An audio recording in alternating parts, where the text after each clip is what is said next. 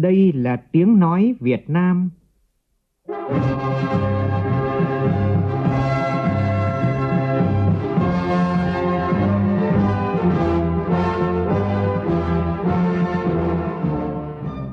là tiếng nói Việt Nam, phát thanh từ Hà Nội, thủ đô nước Cộng hòa xã hội chủ nghĩa Việt Nam.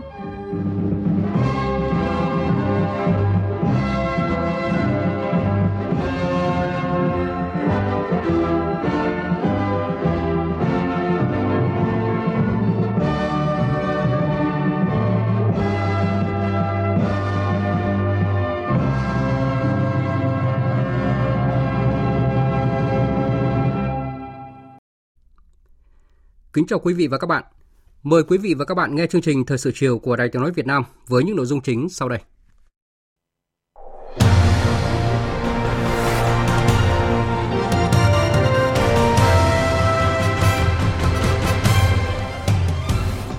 Tổng Bí thư Nguyễn Phú Trọng chủ trì hội nghị Đảng ủy Công an Trung ương. Chủ tịch nước Võ Văn Thưởng dự hội nghị sơ kết 5 năm thực hiện nghị quyết số 35 của Bộ Chính trị về bảo vệ nền tảng tư tưởng của Đảng, Thủ tướng Phạm Minh Chính thăm và chúc mừng Học viện Quốc phòng nhân kỷ niệm 79 năm ngày thành lập Quân đội Nhân dân Việt Nam. Hội đồng Tiền lương Quốc gia chốt phương án đề xuất tăng lương tối thiểu vùng từ ngày 1 tháng 7 năm 2024 ở mức 6% để trình chính phủ xem xét quyết định. Dù xuất khẩu lỗi hẹn mục tiêu tăng trưởng 6% trong năm nay, nhưng cán cân thương mại tiếp tục xuất siêu năm thứ 8 liên tiếp với mức thặng dư kỷ lục đạt 26 tỷ đô la, tăng gần gấp 3 lần năm ngoái. Trong phần tin quốc tế, các thành viên Hội đồng Bảo an đàm phán căng thẳng trước cuộc bỏ phiếu về nghị quyết nhân đạo cho Gaza vào ngày mai.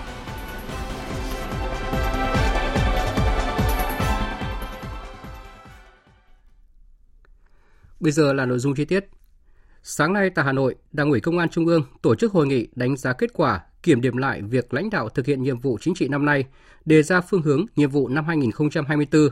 đánh giá kết quả thực hiện nghị quyết số 12 của Bộ Chính trị và cho ý kiến về các văn bản trình Hội nghị Công an toàn quốc lần thứ 79. Tổng Bí thư Nguyễn Phú Trọng dự và phát biểu chỉ đạo hội nghị. Cùng dự có Chủ tịch nước Võ Văn Thưởng và Thủ tướng Chính phủ Phạm Minh Chính. Phóng viên Văn Hiếu đưa tin. Năm nay, Đảng ủy Công an Trung ương đã lãnh đạo chỉ đạo thực hiện có hiệu quả toàn diện các mặt công tác đề ra, giữ vững thế chủ động chiến lược, môi trường hòa bình, ổn định, an ninh, an toàn xã hội – phục vụ thắng lợi nhiệm vụ phát triển kinh tế xã hội, hội nhập quốc tế, xây dựng và bảo vệ Tổ quốc, tăng cường bảo đảm an ninh chính trị nội bộ, thông tin, truyền thông, kinh tế xã hội, tôn giáo và an ninh mạng, bảo đảm ổn định chính trị, không có điểm nóng phức tạp về an ninh trật tự, chỉ đạo triển khai quyết liệt các giải pháp nhận diện, phòng chống tội phạm, kéo giảm tội phạm, tạo chuyển biến tích cực về trật tự an toàn xã hội, gương mẫu đi đầu chỉ đạo triển khai quyết liệt trên nhiều hướng các giải pháp bảo vệ nền tảng tư tưởng của Đảng, đấu tranh phản bác các quan điểm sai trái, thù địch, góp phần quan trọng bảo vệ Đảng, nhân dân và chế độ xã hội chủ nghĩa, bảo vệ công cuộc đổi mới, công nghiệp hóa, hiện đại hóa. Đảng ủy Công an Trung ương, Bộ Công an đã phối hợp chặt chẽ, hiệu quả với các cơ quan khối nội chính trong phòng chống tham nhũng tiêu cực, có nhiều bước tiến mới trong điều tra, khám phá nhiều vụ án lớn, đã khởi tố mới điều tra nhiều vụ án tham nhũng tiêu cực đặc biệt nghiêm trọng, phức tạp, dư luận xã hội rất quan tâm. Công tác đảm bảo trật tự an toàn giao thông, phòng cháy chữa cháy và cứu nạn, cứu hộ đạt nhiều kết quả quan trọng, hướng tới phục vụ người dân, lấy an toàn của người dân là trên hết và tạo sự chuyển biến rõ rệt trong nhận thức và hành vi của toàn xã hội. Các mặt công tác hỗ trợ tư pháp và thi hành án hình sự tại cộng đồng, xây dựng phong trào toàn dân bảo vệ an ninh Tổ quốc, pháp chế, cải cách hành chính, đối ngoại và hợp tác quốc tế, hậu cần, kỹ thuật đều có sự chuyển biến mang tính bước ngoặt, nhanh chóng đáp ứng nhu cầu của xã hội và yêu cầu thực tiễn đặt ra trong tình hình mới. Công tác xây dựng Đảng bộ, xây dựng lực lượng công an nhân dân đạt nhiều kết quả quan trọng, tạo chuyển biến mạnh mẽ về tư tưởng, nhận thức, hành động của tổ chức Đảng, cấp ủy, người đứng đầu cấp ủy, thủ trưởng đơn vị, đảng viên, cán bộ. Hội nghị thống nhất đánh giá cao kết quả 2 năm triển khai thực hiện nghị quyết số 12 của Bộ Chính trị về đẩy mạnh xây dựng lực lượng công an nhân dân thật sự trong sạch, vững mạnh, chính quy, tinh nhuệ, hiện đại, đáp ứng yêu cầu nhiệm vụ trong tình mới. Tiếp tục khẳng định đây là một chủ trương đúng đắn, mang tầm chiến lược của Đảng, Nhà nước nhằm xây dựng lực lượng công an nhân dân thật sự trong sạch, vững mạnh, chính quy, tinh nhuệ, hiện đại, xứng đáng là lực lượng vũ trang trọng yếu, bảo vệ chế độ, bảo vệ Đảng, Nhà nước và nhân dân, duy trì ổn định an ninh trật tự, phục vụ nhiệm vụ phát triển kinh tế xã hội của đất nước. Hội nghị cũng thống nhất đưa ra trình hội nghị công an toàn quốc lần thứ 79, phương hướng nhiệm vụ trọng tâm năm tới với 3 nhóm mục tiêu, 8 nhóm nhiệm vụ giải pháp và 3 giải pháp trọng tâm, đột phá để đã đề ra từ năm trước với quyết tâm cao, nỗ lực lớn, hành động quyết liệt, huy động sức mạnh tổng hợp của toàn lực lượng để hoàn thành xuất sắc nhiệm vụ được Đảng, Nhà nước và nhân dân tin tưởng giao phó. Phát biểu tại hội nghị, Tổng Bí thư Nguyễn Phú Trọng, Chủ tịch nước Võ Văn Thưởng, Thủ tướng Phạm Minh Chính ghi nhận, đánh giá cao sự nỗ lực, cố gắng, tinh thần gương mẫu đi đầu và những kết quả đã đạt được của Đảng ủy Công an Trung ương, Bộ Công an trong năm 2023. Thay mặt lãnh đạo Đảng, Nhà nước và với tình cảm cá nhân, Tổng Bí thư Nguyễn Phú Trọng chúc mừng và biểu dương những thành tích, chiến công của Đảng ủy Công an Trung ương, Bộ Công an và ngành công an nước nhà. Tổng Bí thư Nguyễn Phú Trọng đánh giá Đảng ủy Công an Trung ương, Bộ Công an đã phối hợp rất chặt chẽ, có lớp lang, có cách làm bài bản và có hiệu quả với các cơ quan khối nội chính trong đấu tranh phòng chống tham nhũng tiêu cực. Có nhiều bước tiến mới trong điều tra, khám phá nhiều vụ án lớn. Khởi tố mới, điều tra nhiều vụ án tham nhũng tiêu cực đặc biệt nghiêm trọng, phức tạp, dư luận xã hội rất quan tâm, xảy ra trong những lĩnh vực chuyên môn sâu, hoạt động khép kín, có sự đan xen giữa khu vực nhà nước và khu vực ngoài nhà nước mà từ trước tới nay chúng ta chưa xử lý được.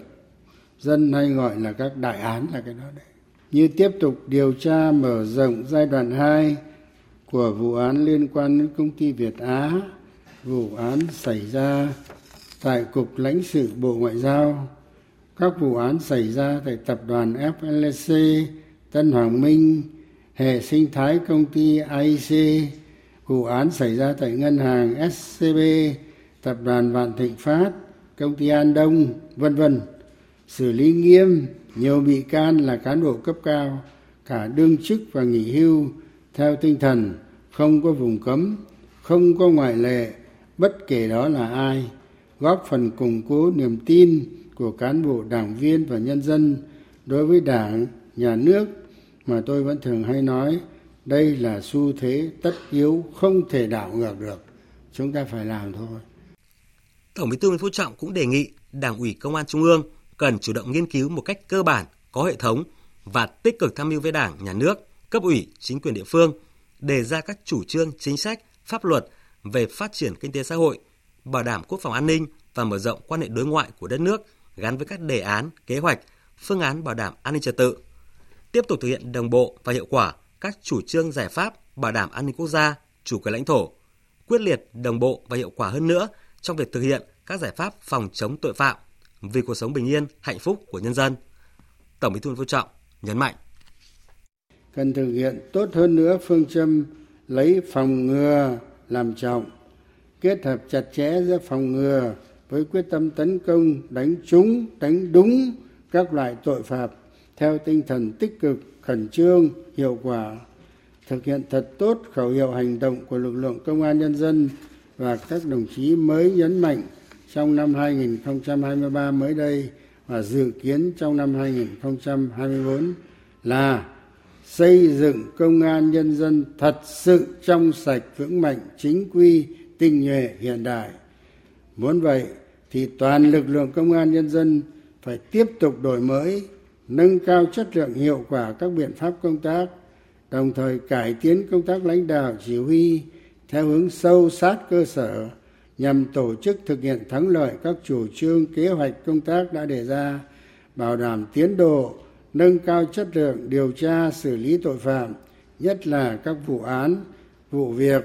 thuộc diện ban chỉ đạo trung ương về phòng chống tham nhũng tiêu cực, theo dõi chỉ đạo.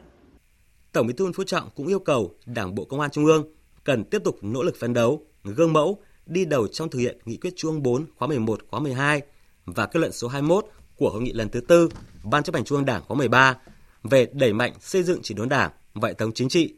kiên quyết ngăn chặn, đẩy lùi, xử lý thật nghiêm cán bộ đảng viên suy thoái về tư tưởng chính trị, đạo đức, lối sống, biểu hiện tự diễn biến, tự chuyển hóa. Chủ động xây dựng các phương án, các giải pháp cụ thể để phòng ngừa đấu tranh ngăn chặn, làm thất bại mọi âm mưu hoạt động chống phá của các thế lực thù địch,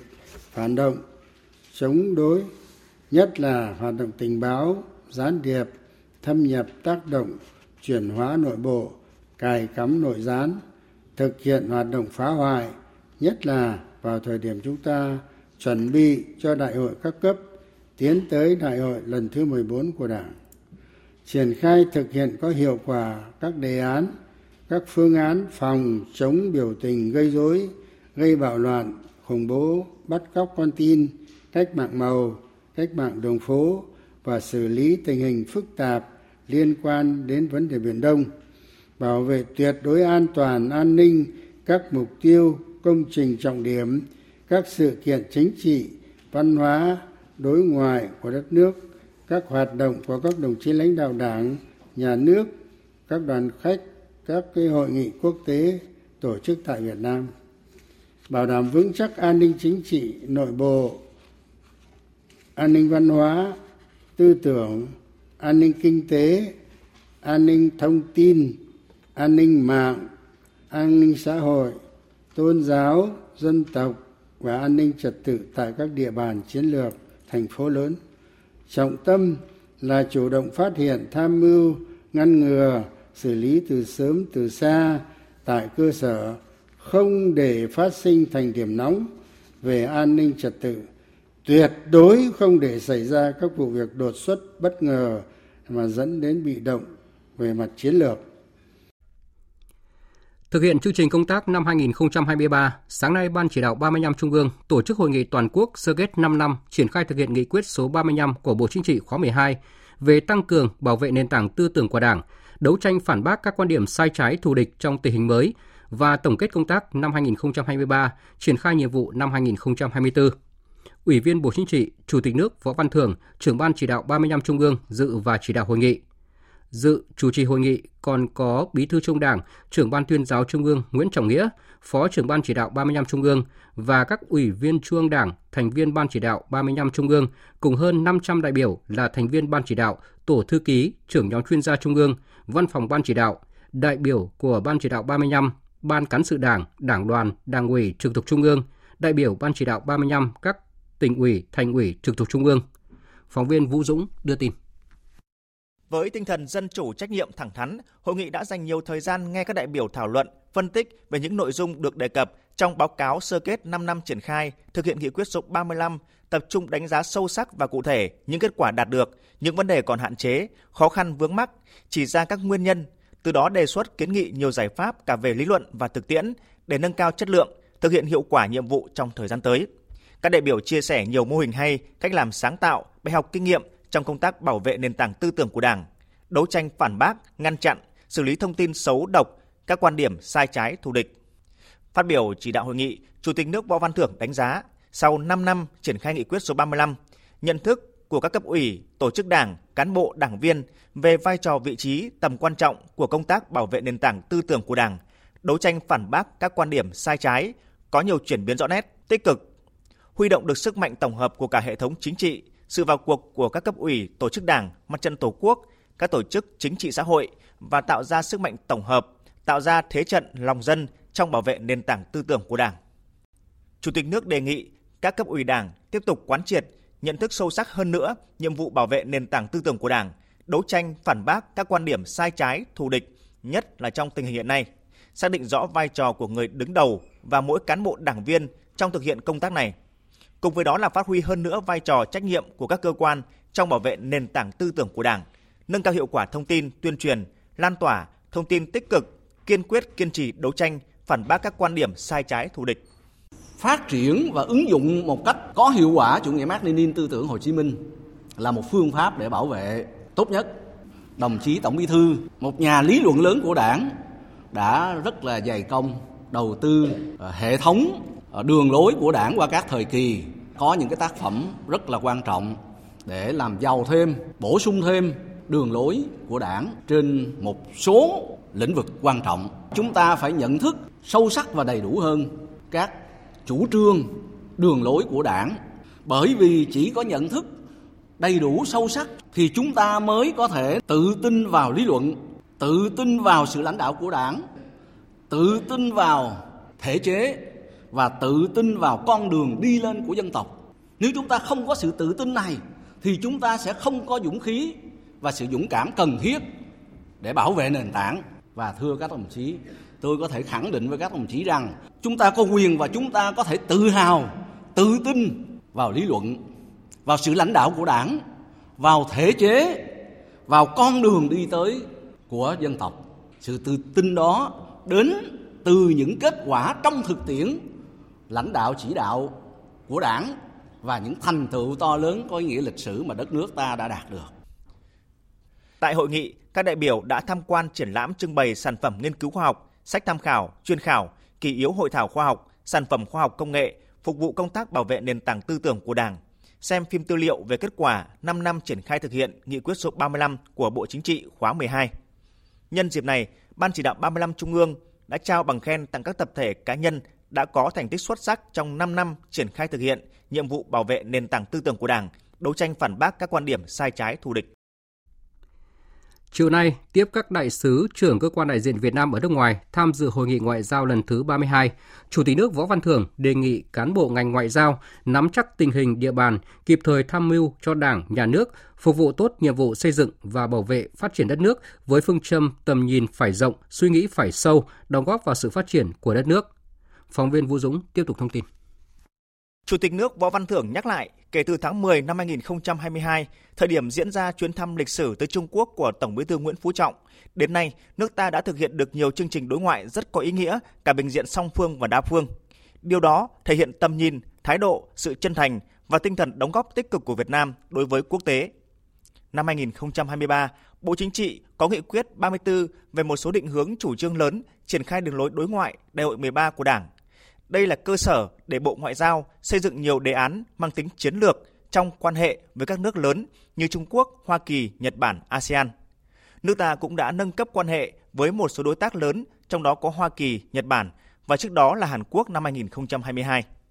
Trong 10 tháng nhân nhiệm vụ của Chủ tịch nước, Chủ tịch nước cũng đã tham gia nhiều hoạt động sự kiện ngoại giao lớn, tiếp xúc song phương với lãnh đạo cấp cao nhất của Trung Quốc, Hoa Kỳ, Anh, Pháp, Nhật Bản và nhiều nước khác – Chủ tịch nước đánh giá cao các đại sứ quán, các cơ quan đại diện Việt Nam ở nước ngoài đã nỗ lực thực hiện tốt nhiệm vụ chuẩn bị cho các chuyến thăm, hoạt động ngoại giao của lãnh đạo Đảng, Nhà nước.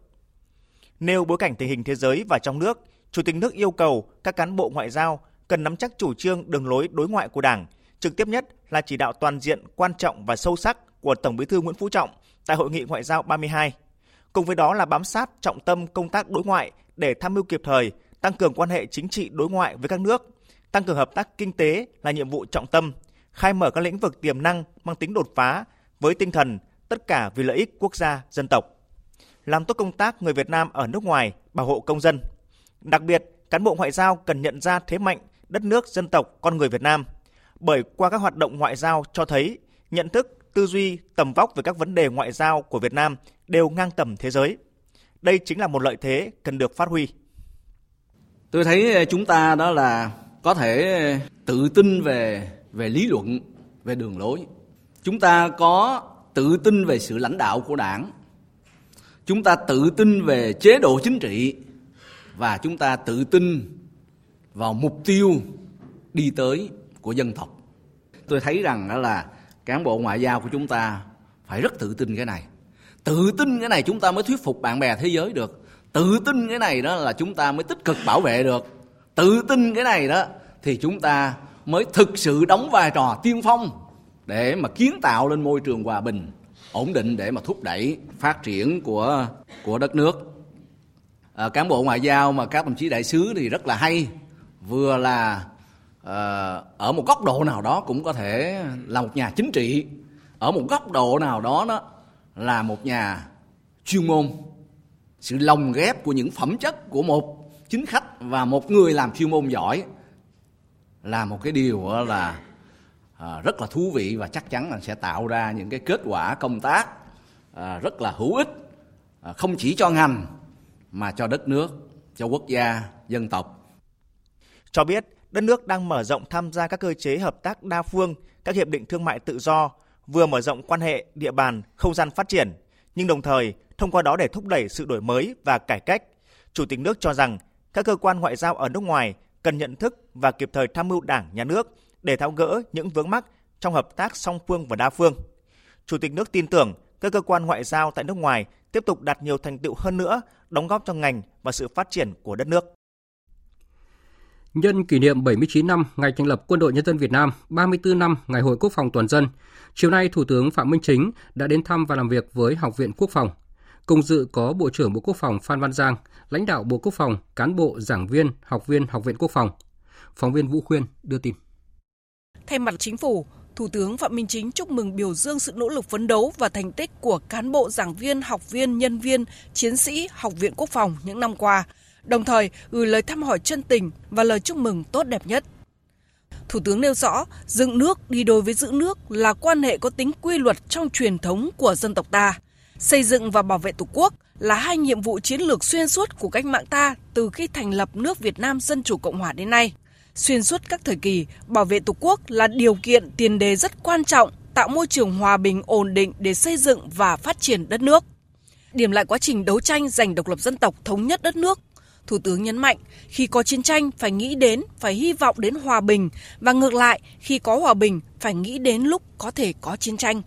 Điều này đặt ra phải có tư duy chiến lược, phương pháp luận phù hợp. Chúng ta không chủ quan nóng vội, phải có phương pháp ứng phó, có tâm thế sẵn sàng, không để bị động bất ngờ. Thủ tướng lưu ý, trong công tác đối ngoại thì đối ngoại quốc phòng phải có vai trò hết sức quan trọng, từ đó tạo môi trường hòa bình, hợp tác và phát triển. Thủ tướng đề nghị Học viện Quốc phòng cần tích cực tham gia công tác nghiên cứu tổng kết thực tiễn, trong đó cần xây dựng lý luận quốc phòng, tham gia xây dựng lý luận của Đảng, nghiên cứu các vấn đề lớn như đại đoàn kết toàn dân tộc, đấu tranh phòng chống tham nhũng, tập trung nghiên cứu sâu hơn, đậm nét hơn về mối quan hệ giữa chủ nghĩa Mark Lenin với truyền thống lịch sử ngàn năm văn hiến với điều kiện thực tiễn đất nước ta hiện nay.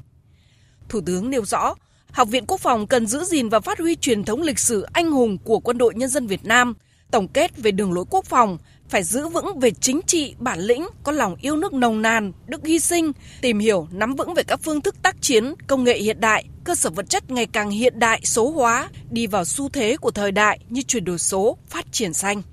Thủ tướng đề nghị Học viện Quốc phòng phải làm tốt chức năng đào tạo nghiên cứu tổng kết, không những các học thuyết liên quan đến quốc phòng mà phải tổng thể, muốn nghiên cứu tốt phải có tích lũy cơ sở dữ liệu, từ đó mới có tư duy phương pháp luận, cách tiếp cận đúng, phối hợp chặt chẽ với các đơn vị để hoàn thành nhiệm vụ trong điều kiện thế giới biến đổi không ngừng, nhiều vấn đề ngoài tầm dự báo. Học viện phải nghiên cứu sâu về những vấn đề này để phục vụ Đảng, nhà nước khi cần thiết. Thủ tướng nhấn mạnh, yêu cầu nhà trường là nền tảng, học viên là trung tâm, giảng viên là động lực. Trong đó, Thủ tướng lưu ý đội ngũ giảng viên phải giỏi về kiến thức chuyên môn, tâm huyết với nghề, tiến tới xây dựng các kỹ năng xử lý các vấn đề không bình thường, lưu ý phải nghiên cứu cả chiến tranh hiện đại, chiến tranh điện tử dựa trên các nền tảng chiến tranh nhân dân, phải kế thừa nghệ thuật chiến tranh nhân dân. Thủ tướng yêu cầu Học viện Quốc phòng đề xuất các dự án tổng thể nâng cao chất lượng nghiên cứu, học tập và giảng dạy. Lấy học viện là đột phá trong đào tạo nguồn nhân lực trong lực lượng vũ trang, cần quy hoạch lại cơ sở vật chất, bảo đảm hiệu quả, nội dung giảng dạy cần bổ sung, cập nhật. Nhân dịp ngày thành lập Quân đội Nhân dân Việt Nam 22 tháng 12, Thủ tướng mong muốn Học viện Quốc phòng tiếp tục phát huy truyền thống, khắc phục những hạn chế bất cập, không được chủ quan, ngủ quên trên vòng nguyệt quế, chuẩn bị đầy đủ hành trang, kiến thức, lòng yêu nước, hoàn thành tốt nhiệm vụ được Đảng, Nhà nước và quân đội giao phó. Thưa quý vị và các bạn, từ ngày 18 đến ngày 20 tháng 12 năm 2023 tại Hà Nội, Ủy ban Kiểm tra Trung ương đã họp kỳ thứ 34 đồng chí Trần Cẩm Tú, Ủy viên Bộ Chính trị, Bí thư Trung Đảng, chủ nhiệm Ủy ban Kiểm tra Trung ương chủ trì kỳ họp. Tại kỳ họp này, Ủy ban Kiểm tra Trung ương đã xem xét kết luận một số nội dung sau đây. 1. Xem xét kết quả kiểm tra khi có dấu hiệu vi phạm đối với Ban Cán sự Đảng, Bộ Công Thương. Ủy ban Kiểm tra Trung ương nhận thấy Ban Cán sự Đảng, Bộ Công Thương đã vi phạm nguyên tắc tập trung dân chủ, quy chế làm việc, thiếu trách nhiệm, buông lỏng lãnh đạo, chỉ đạo, để Bộ Công Thương và nhiều tổ chức cá nhân vi phạm nghiêm trọng quy định của Đảng, pháp luật của nhà nước trong công tác tham mưu, ban hành cơ chế phát triển điện mặt trời, điện gió, trong thực hiện quy hoạch điện 7, điều chỉnh,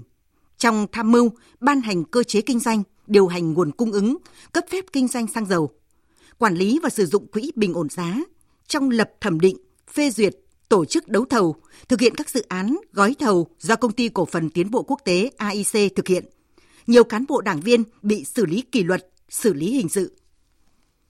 Trách nhiệm đối với những vi phạm khuyết điểm nêu trên thuộc về Ban cán sự Đảng Bộ Công Thương các nhiệm kỳ từ 2016 đến 2021, từ 2021 đến 2026. Ban Thường vụ Đảng ủy Bộ, Đảng ủy các cục, vụ liên quan và các đồng chí Trần Tuấn Anh, Ủy viên Bộ Chính trị, Trưởng Ban Kinh tế Trung ương, Nguyên Bí thư Ban Cán sự Đảng, Bộ trưởng Bộ Công Thương. Đỗ Thắng Hải, Ủy viên Ban Cán sự Đảng, Thứ trưởng. Hoàng Quốc Vượng, Bí thư Đảng ủy, Chủ tịch Hội đồng thành viên Tập đoàn Dầu khí Quốc gia Việt Nam, Nguyên Ủy viên Ban Cán sự Đảng, Thứ trưởng Bộ Công Thương.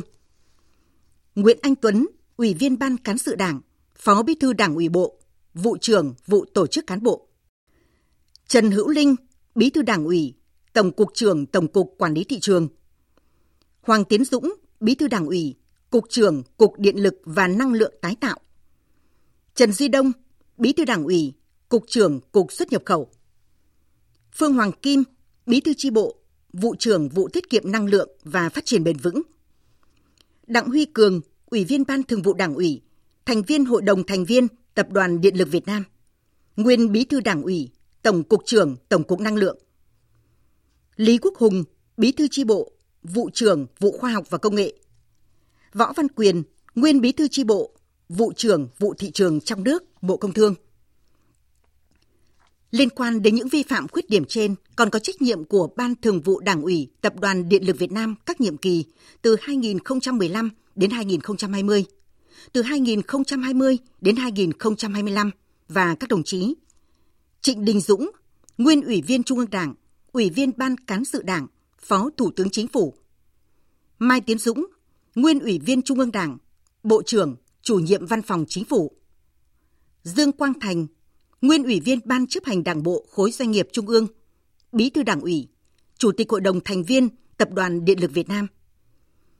Trần Đình Nhân, nguyên Phó Bí thư Đảng ủy, Tổng Giám đốc Tập đoàn Điện lực Việt Nam. Nguyễn Danh Sơn, Ủy viên Ban chấp hành Đảng bộ Tập đoàn Điện lực Việt Nam, Giám đốc công ty mua bán điện. Những vi phạm nêu trên đã gây hậu quả nghiêm trọng, khó khắc phục, nguy cơ thiệt hại rất lớn tiền, tài sản của nhà nước, lãng phí nguồn lực xã hội, dư luận bức xúc, ảnh hưởng xấu đến uy tín của tổ chức đảng và cơ quan quản lý nhà nước, đến mức phải xem xét xử lý kỷ luật.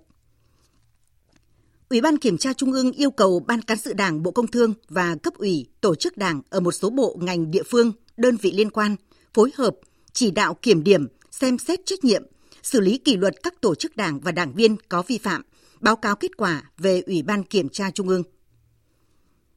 Ủy ban Kiểm tra Trung ương sẽ tiếp tục chỉ đạo kiểm tra xem xét xử lý các tổ chức đảng, đảng viên tại các địa phương đơn vị có liên quan trong thực hiện các dự án năng lượng tái tạo.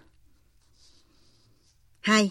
Xem xét đề nghị của Ban Thường vụ Đảng bộ khối các cơ quan trung ương về thi hành kỷ luật đảng viên vi phạm. Ủy ban Kiểm tra Trung ương nhận thấy, đồng chí Lưu Bình Nhưỡng, nguyên Phó trưởng Ban Dân nguyện thuộc Ủy ban Thường vụ Quốc hội đã suy thoái tư tưởng chính trị, đạo đức lối sống, tự diễn biến, tự chuyển hóa, vi phạm quy định của Đảng, pháp luật của nhà nước, vi phạm quy định những điều đảng viên không được làm và trách nhiệm nêu gương trong thực hiện chức trách nhiệm vụ được giao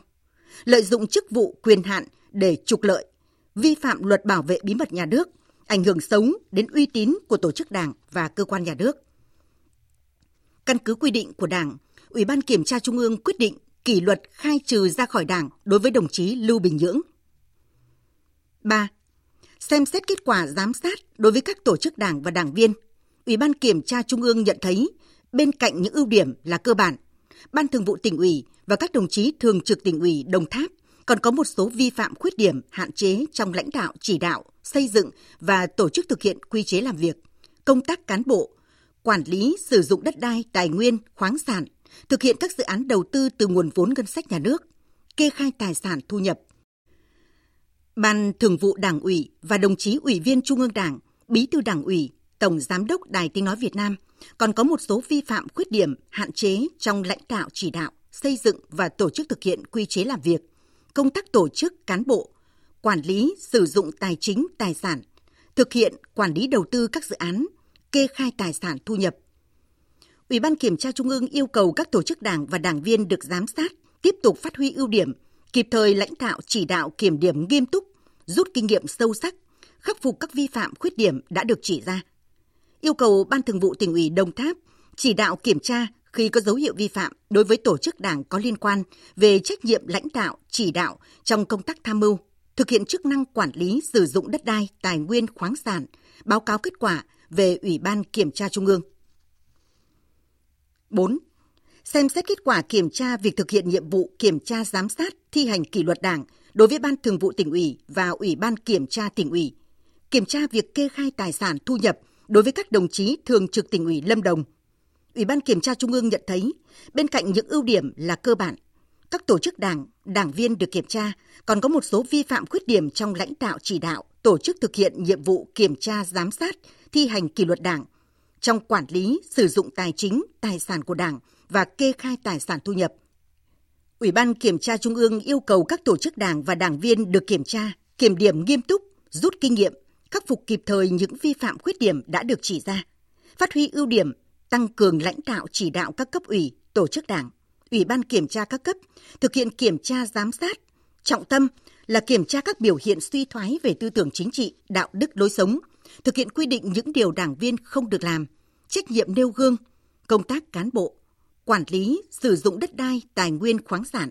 thực hiện các dự án đầu tư và những vấn đề nổi cộm, bức xúc, dư luận quan tâm. Báo cáo kết quả về Ủy ban Kiểm tra Trung ương. 5. Cũng tại kỳ họp này, Ủy ban Kiểm tra Trung ương đã thảo luận để trình Ban Bí thư xem xét ban hành quy định giải mật thông tin công tác kiểm tra giám sát và kỷ luật của Đảng, đồng thời quyết định một số nội dung quan trọng khác. Thời sự VOV, nhanh, tin cậy, hấp dẫn. Mời quý vị và các bạn nghe tiếp chương trình Thời sự chiều của Đài Tiếng nói Việt Nam. Nhân dịp lễ Giáng sinh và chào đón năm mới 2024, hôm nay ông Đỗ Văn Chiến, Bí thư Trung Đảng, Chủ tịch Ủy ban Trung ương Mặt trận Tổ quốc Việt Nam đã đến thăm chúc mừng tòa Tổng giám mục Tổng giáo phận Hà Nội và Hội Thánh Tin lành Việt Nam miền Bắc. Phóng viên Lại Hoa đưa tin.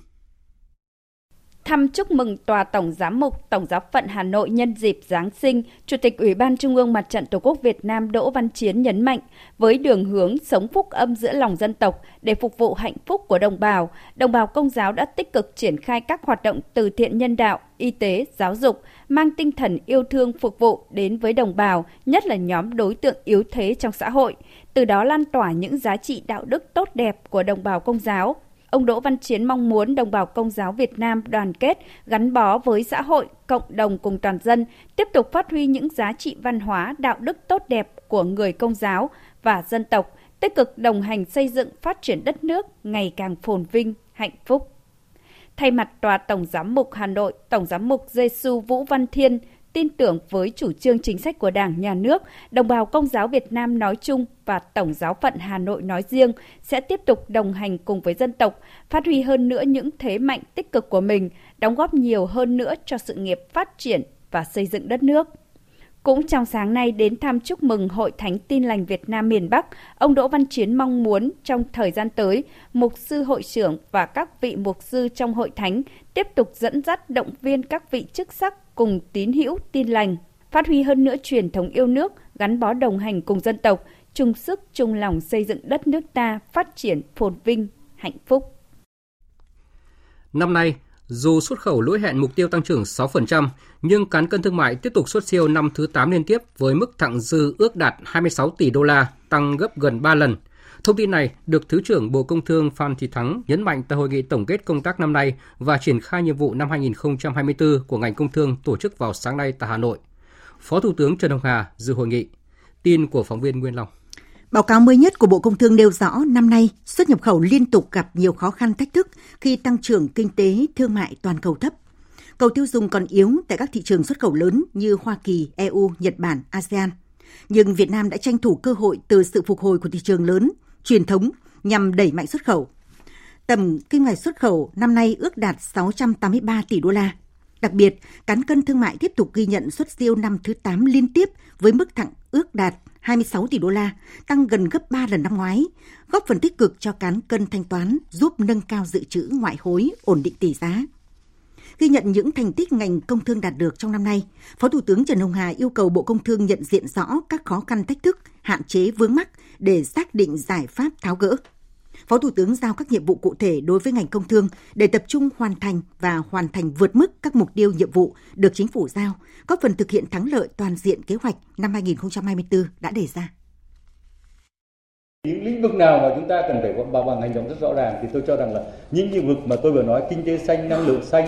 kinh tế số, rồi à, sản xuất các cái thiết bị điện tử liên quan đến bán dẫn, vân vân, thì tất cả những bên đó chúng ta cần phải có những bước đi, có những cái chúng ta sẽ làm ngay, có cái chúng ta thử nghiệm.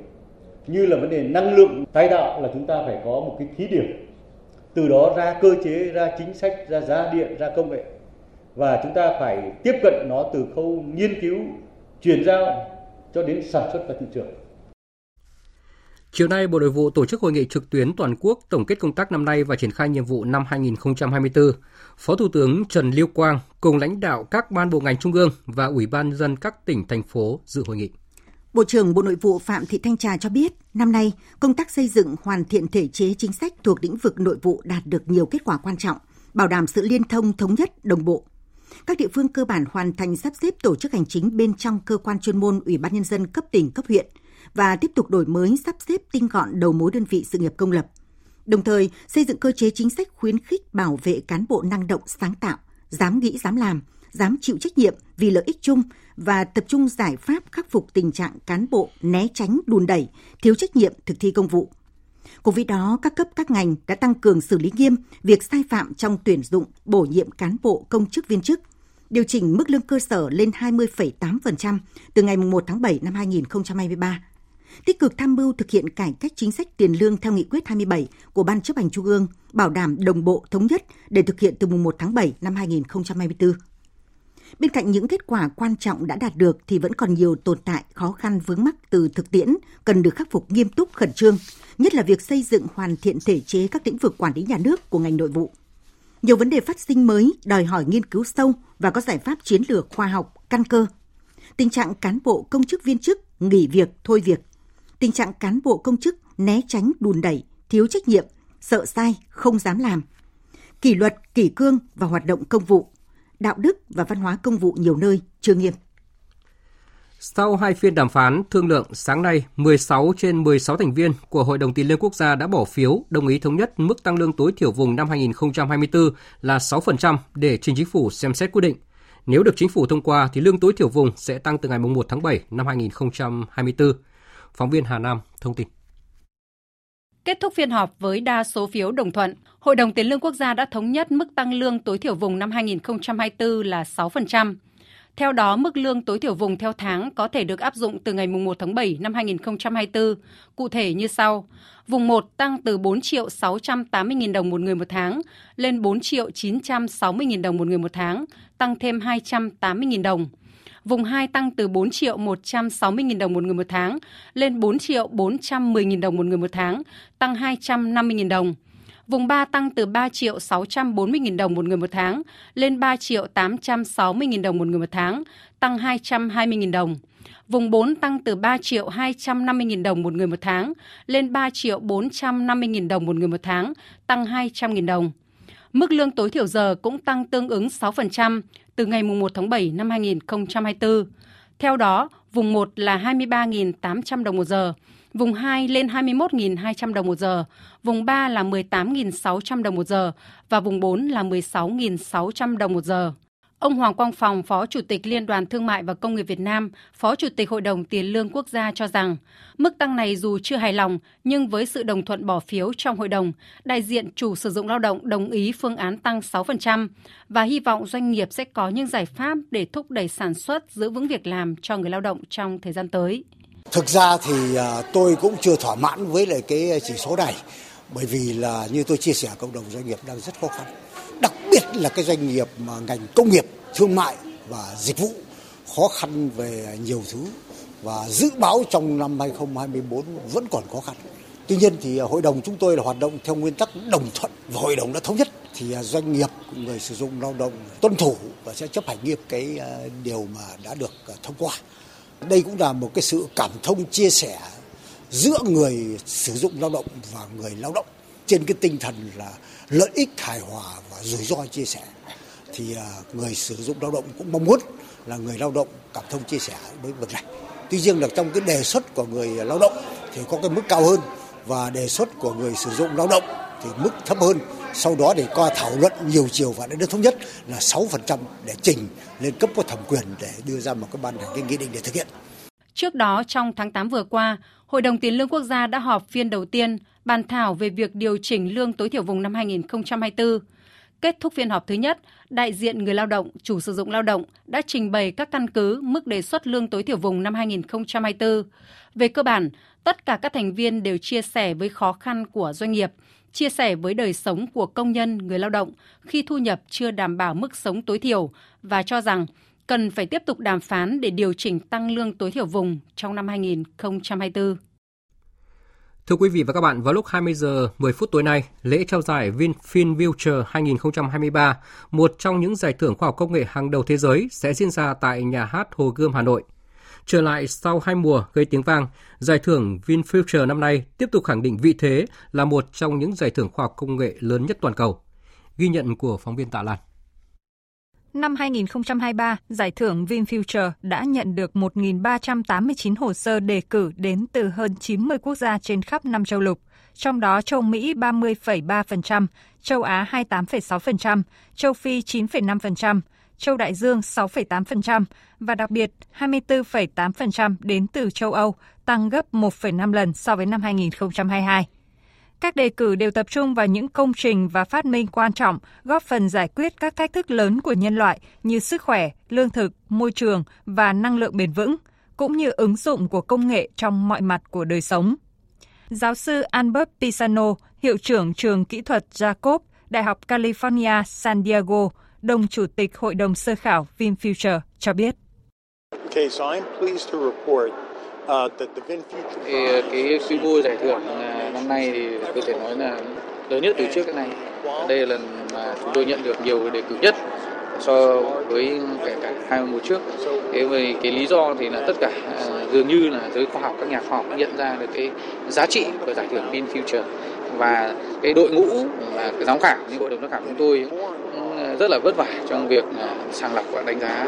lựa chọn các cái đề cử. Ban tổ chức cho biết chung sức toàn cầu là chủ điểm của giải thưởng năm nay, phản ánh rõ nét sự khác biệt và tầm nhìn toàn diện của VinFuture so với những giải thưởng quốc tế khác khi đề cao tầm quan trọng của sự hợp tác toàn cầu để làm nên những công nghệ đột phá có tác động trên diện rộng. VinFuture đánh giá các nghiên cứu một cách toàn diện trong mối quan hệ đa chiều. Nhiều nghiên cứu có thể không đi đến đích hoặc ít được ứng dụng khi nằm riêng lẻ, nhưng nếu kết nối chúng lại với nhau thì đột phá có thể xảy ra. Đánh giá về chất lượng của các đề cử năm nay, giáo sư Sumitra Datta, Đại học Oxford Vương quốc Anh, thành viên Hội đồng Giải thưởng VinFuture, nhấn mạnh. Các đề cử năm nay ờ, rất là tuyệt vời và giải thưởng như VinFuture là một cái sự khích lệ ờ, rất là lớn đối với người dân cũng như các doanh nghiệp ở Việt Nam. Chúng ta cần ờ, nhiều hơn về nghiên cứu phát triển những cái phát minh trong lĩnh vực công nghệ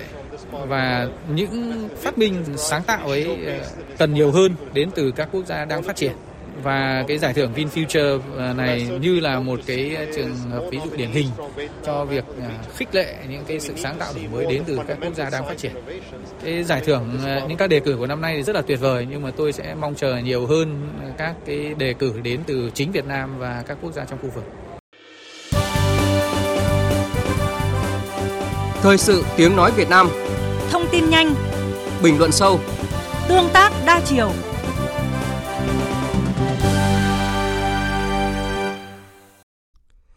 Chương trình tiếp tục với phần tin thế giới. Các thành viên Hội đồng Bảo an Liên Hợp Quốc đang đàm phán căng thẳng về một dự thảo nghị quyết do các tiểu vương quốc Ả Rập Thống Nhất bảo trợ nhằm thúc đẩy vận chuyển hàng viện trợ nhân đạo tới giải Gaza. Tổng hợp của biên tập viên Trần Nga. Nhằm tránh lá phiếu phủ quyết lần thứ ba của Mỹ, các nước thành viên Hội đồng Bảo an đang tìm cách tích cực để Mỹ bỏ phiếu trắng hoặc bỏ phiếu ủng hộ. Dự thảo nghị quyết đã được giảm nhẹ trong dự thảo mới lưu hành vào sáng nay. Theo đó, chỉ kêu gọi đình chỉ khẩn cấp các hoạt động thù địch để cho phép tiếp cận nhân đạo một cách an toàn và không bị cản trở, cũng như thực hiện các bước khẩn cấp hướng tới việc chấm dứt các hoạt động thù địch một cách bền vững. Mỹ trước đó đã phản đối ngôn ngữ về việc chấm dứt chiến sự. Dự thảo nghị quyết được các tiểu vương quốc Ả Rập Thống Nhất lưu hành vào sáng nay bày tỏ mối quan ngại sâu sắc về tình hình nhân đạo đang xấu đi ở giải Gaza cũng như các tác động nghiêm trọng của nó đối với dân thường. Dự thảo cũng kêu gọi Liên Hợp Quốc thiết lập một cơ chế giám sát việc cung cấp hàng viện trợ, cũng như yêu cầu thả ngay lập tức và vô điều kiện tất cả các con tin và tuân thủ luật nhân đạo quốc tế, trong đó yêu cầu bảo vệ dân thường cũng như nhà cửa, trường học, bệnh viện và cơ sở hạ tầng thiết yếu khác. Các nghị quyết của Hội đồng Bảo an là rất quan trọng vì chúng có tính ràng buộc về mặt pháp lý. Phó Đại sứ các tiểu vương quốc Ả Rập Thống Nhất Mohammed Absud Sahab bày tỏ hy vọng cuộc bỏ phiếu ngày mai sẽ được thông qua vì nhu cầu nhân đạo cấp thiết ở Gaza. 2.2 million people remain trapped with 9 out of 2,2 triệu người vẫn bị mắc kẹt. Với tỷ lệ cứ 10 người thì có 9 người không có đồ ăn. Người dân ở Gaza đang trải qua tình trạng đói khát ở mức độ chưa từng có, trong khi các bác sĩ thậm chí còn thiếu những vật tư y tế cơ bản nhất để điều trị cho những người bị thương và mối đe dọa lây nhiễm ngày càng tăng. Nghị quyết phải yêu cầu sử dụng tất cả các tuyến đường bộ, đường biển và đường hàng không, cho phép các hoạt động viện trợ đi vào giải Gaza. Israel phải ngừng ngăn chặn việc đưa hàng viện trợ vào và cho phép viện trợ cứu sinh vào giải Gaza.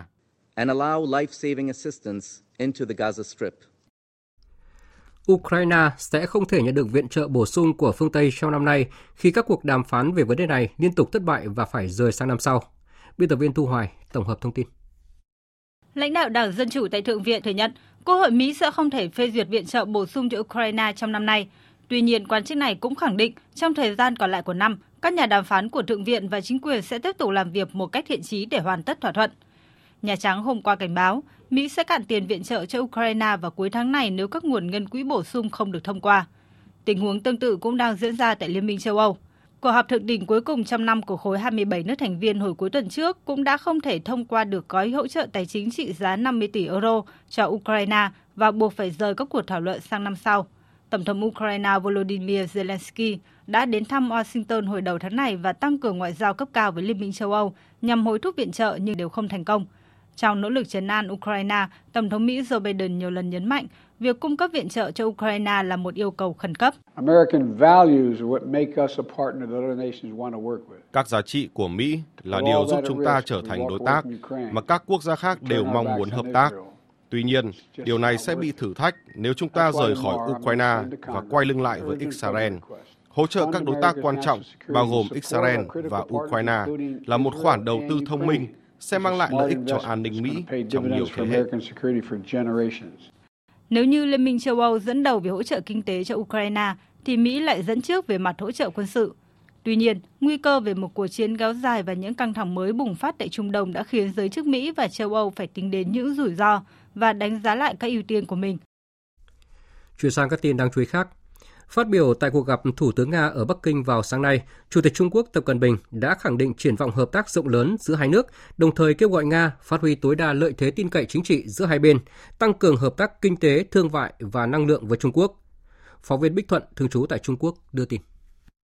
Chủ tịch Tập Cận Bình cho rằng, hợp tác giữa hai nước đã cho thấy sức bật mạnh mẽ và triển vọng rộng lớn khi trong 11 tháng năm 2023, thương mại song phương đã hoàn thành trước thời hạn mục tiêu 200 tỷ đô la Mỹ do ông và Tổng thống Putin đề ra. Trước đó, lãnh đạo Nga và Trung Quốc từng đặt mục tiêu tăng gấp đôi kim ngạch thương mại từ 100 tỷ đô la Mỹ năm 2018 lên 200 tỷ vào năm 2024. Chủ tịch Trung Quốc tái khẳng định, duy trì và phát triển tốt mối quan hệ Trung Nga là lựa chọn chiến lược được hai bên đưa ra dựa trên lợi ích căn bản của nhân dân hai nước. Thủ tướng Nga Mikhail Mishustin khẳng định, Moscow sẵn sàng cùng với Bắc Kinh khai thác hơn nữa tiềm năng, mở rộng hợp tác trong các lĩnh vực kinh tế, thương mại, năng lượng và kết nối, tổ chức thành công năm văn hóa Trung Nga 2024 nhằm củng cố tình hữu nghị lâu đời giữa người dân hai nước. Thủ tướng Nga Mishustin đang thăm Trung Quốc trong hai ngày 19 và 20 tháng 12, hai tháng sau khi Tổng thống Putin đến Bắc Kinh dự diễn đàn vành đai và con đường. Đây cũng là chuyến thăm Trung Quốc thứ hai của ông sau 7 tháng. Liên minh châu Âu EU hôm nay đã đạt được thỏa thuận về các quy tắc mới, chia sẻ chi phí và tiếp nhận người di cư một cách đồng đề hơn và hạn chế số lượng người di cư bất hợp pháp – đây là một trong những thành công lớn chưa từng có của Liên minh châu Âu trong vấn đề di cư. Theo quy định hiệp ước mới thì các quốc gia không có biên giới sẽ được lựa chọn giữa việc tiếp nhận người tị nạn hoặc đóng tiền vào quỹ của EU. Thưa quý vị và các bạn, không khí chào đón Giáng sinh đang diễn ra sôi động và vui tươi ở nhiều quốc gia trên thế giới. Ở châu Âu, lượng khách du lịch tại khu vực trong kỳ nghỉ lễ năm nay tăng cao hơn năm ngoái, bất chấp cảnh báo khủng bố từ các cơ quan chức năng. Tổng hợp của cộng tác viên Mỹ Linh.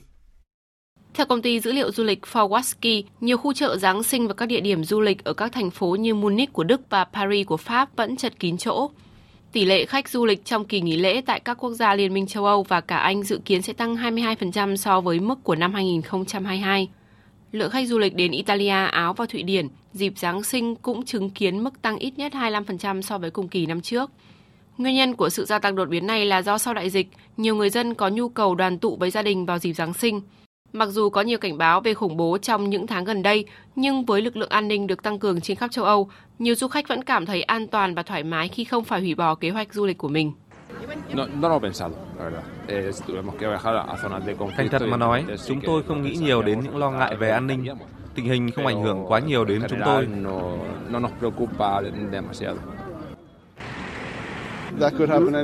Mối đe dọa về an ninh có thể xảy ra ở bất cứ đâu. Chúng tôi ở Anh, nhưng điều không hay có thể xảy ra ở Anh hoặc ở Paris. Chính vì thế, bạn không thể luôn sống trong sợ hãi. Chúng tôi cảm thấy an toàn, chúng tôi không gặp bất kỳ vấn đề hay lo ngại nào. Chúng tôi đã có những trải nghiệm du lịch tốt. Quý vị và các bạn đang nghe chương trình Thời sự chiều của Đài Tiếng nói Việt Nam. Phần tiếp theo sẽ là những thông tin thể thao.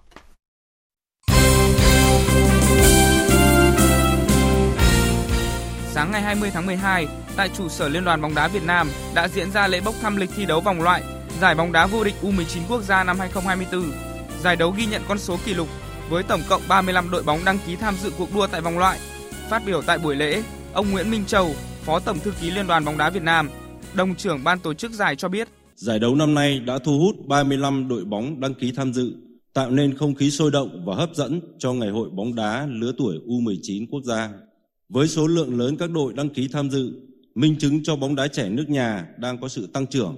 không chỉ ở các câu lạc bộ bóng đá chuyên nghiệp mà ngay các câu lạc bộ trong hệ thống thi đấu ngoài chuyên nghiệp cũng đã có sự đầu tư nghiêm túc cho công tác đào tạo lớp cầu thủ kế cận. Liên đoàn bóng đá Việt Nam tin tưởng rằng giải bóng đá vô địch U19 quốc gia năm 2024 với bước chuyển mình mạnh mẽ sẽ đem đến những trận đấu hấp dẫn, giàu sức cống hiến với chất lượng chuyên môn cao, tiếp tục thu hút sự quan tâm của đông đảo khán giả người hâm mộ. 35 đội bóng tham dự vòng loại được chia vào 7 bảng, thi đấu vòng tròn hai lượt đi và về để tính điểm xếp hạng ở mỗi bảng. 7 đội xếp thứ nhất và 4 đội xếp thứ nhì có thành tích tốt nhất ở các bảng sẽ giành quyền vào vòng chung kết cùng với đội chủ nhà được đặt cách vào thẳng. Trường hợp đội chủ nhà vòng chung kết kết thúc thi đấu tại vòng loại với vị trí trong nhóm 11 đội có thành tích tốt nhất thì đội xếp thứ nhì có thành tích tốt tiếp theo sẽ giành quyền tham dự vòng chung kết. Theo kế hoạch, giai đoạn lượt đi của vòng loại sẽ diễn ra từ ngày 7 tháng 1 cho đến 17 tháng 1 năm 2024, lượt về diễn ra từ ngày 19 tháng 1 cho đến ngày 29 tháng 1 năm 2024. Vòng chung kết được tổ chức từ ngày 21 tháng 2 cho đến mùng 5 tháng 3 năm 2024. Còn vào chiều ngày 19 tháng 12, tại trụ sở câu lạc bộ bóng đá Sông Lam Nghệ An diễn ra lễ ký kết hợp tác chính thức giữa câu lạc bộ bóng đá Sông Lam Nghệ An với câu lạc bộ Mito Hollyhock đến từ Nhật Bản.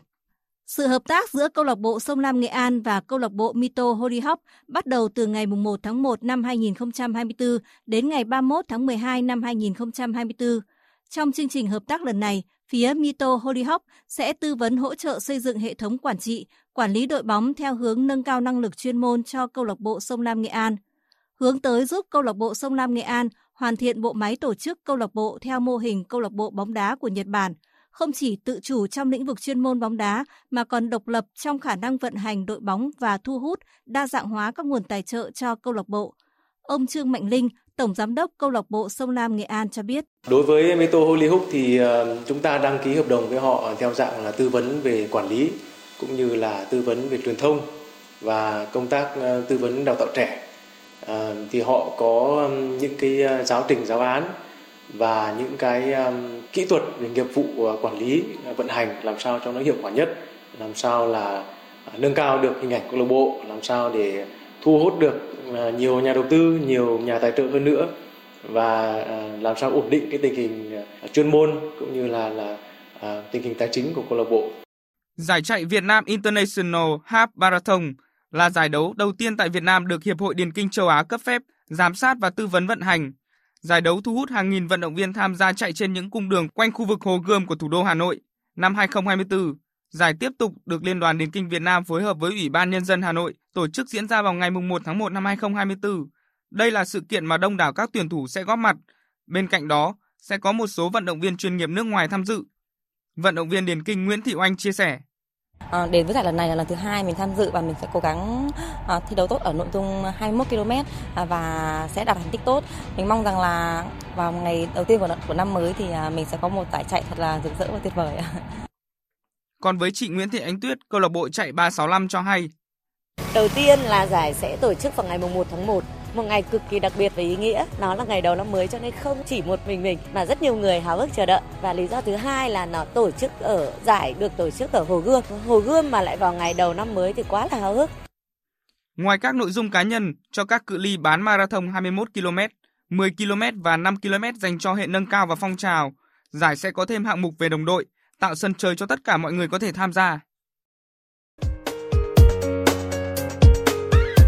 Dự báo thời tiết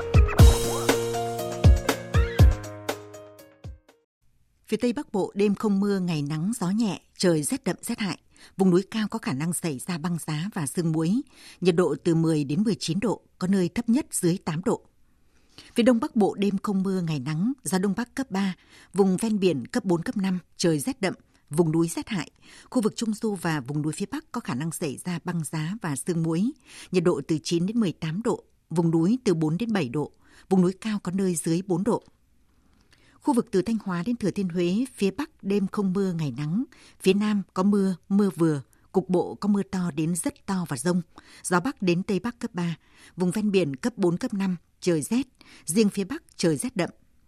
Nhiệt độ từ 10 đến 18 độ, phía Nam 15 đến 21 độ. Khu vực từ Đà Nẵng đến Bình Thuận có mưa, mưa vừa, cục bộ có mưa to đến rất to và rông. Riêng Ninh Thuận và Bình Thuận có mưa rào và rông vài nơi, gió Đông Bắc cấp 3. Trong mưa rông có khả năng xảy ra lốc xét và gió giật mạnh. Nhiệt độ từ 21 đến 26 độ, phía Nam 23 đến 30 độ, có nơi trên 30 độ. Tây Nguyên đêm có mưa rào và rông vài nơi, ngày nắng, gió Đông Bắc đến Đông cấp 3, nhiệt độ từ 18 đến 29 độ. Nam Bộ đêm có mưa rào và rông vài nơi, ngày nắng, gió Đông Bắc đến Đông cấp 3, nhiệt độ từ 22 đến 34 độ. Khu vực Hà Nội đêm không mưa, ngày nắng, gió Đông Bắc cấp 3, trời rét đậm, nhiệt độ từ 9 đến 18 độ. Dự báo thời tiết biển Vịnh Bắc Bộ, vùng biển từ Quảng Trị đến Quảng Ngãi, vùng biển từ Bình Định đến Ninh Thuận và vùng biển từ Bình Thuận đến Cà Mau có mưa rải rác ở ven bờ. Tầm nhìn xa trên 10 km, giảm xuống từ 4 đến 10 km trong mưa, gió Đông Bắc cấp 6, cấp 7, giật cấp 8, cấp 9, biển động rất mạnh. Khu vực Bắc Biển Đông, khu vực giữa Biển Đông và khu vực quần đảo Hoàng Sa thuộc thành phố Đà Nẵng có mưa rào và rải rác có rông. Trong mưa rông có khả năng xảy ra lốc xoáy. Tầm nhìn xa từ 4 đến 10 km, gió Đông Bắc cấp 6, cấp 7, giật cấp 8, cấp 9, biển động rất mạnh. Khu vực Nam Biển Đông và khu vực quần đảo Trường Sa thuộc tỉnh Khánh Hòa có mưa rào và rông rải rác. Trong mưa rông có khả năng xảy ra lốc xoáy. Tầm nhìn xa trên 10 km, giảm xuống từ 4 đến 10 km trong mưa. Gió mạnh cấp 6, giật cấp 8, biển động. Riêng phía Tây cấp 6, cấp 7, giật cấp 8, cấp 9, biển động rất mạnh. Vùng biển từ Cà Mau đến Kiên Giang và Vịnh Thái Lan có mưa rào và rông vài nơi, tầm nhìn xa trên 10 km, gió Đông Bắc cấp 4, cấp 5. Những thông tin dự báo thời tiết vừa rồi đã kết thúc chương trình thời sự chiều nay của Đài Tiếng nói Việt Nam. Chương trình do các biên tập viên Nguyễn Cường, Hoàng Ân và Nguyễn Hằng thực hiện với sự tham gia của phát thanh viên Minh Nguyệt và kỹ thuật viên Tạ Tre. Chịu trách nhiệm nội dung Lê Hằng.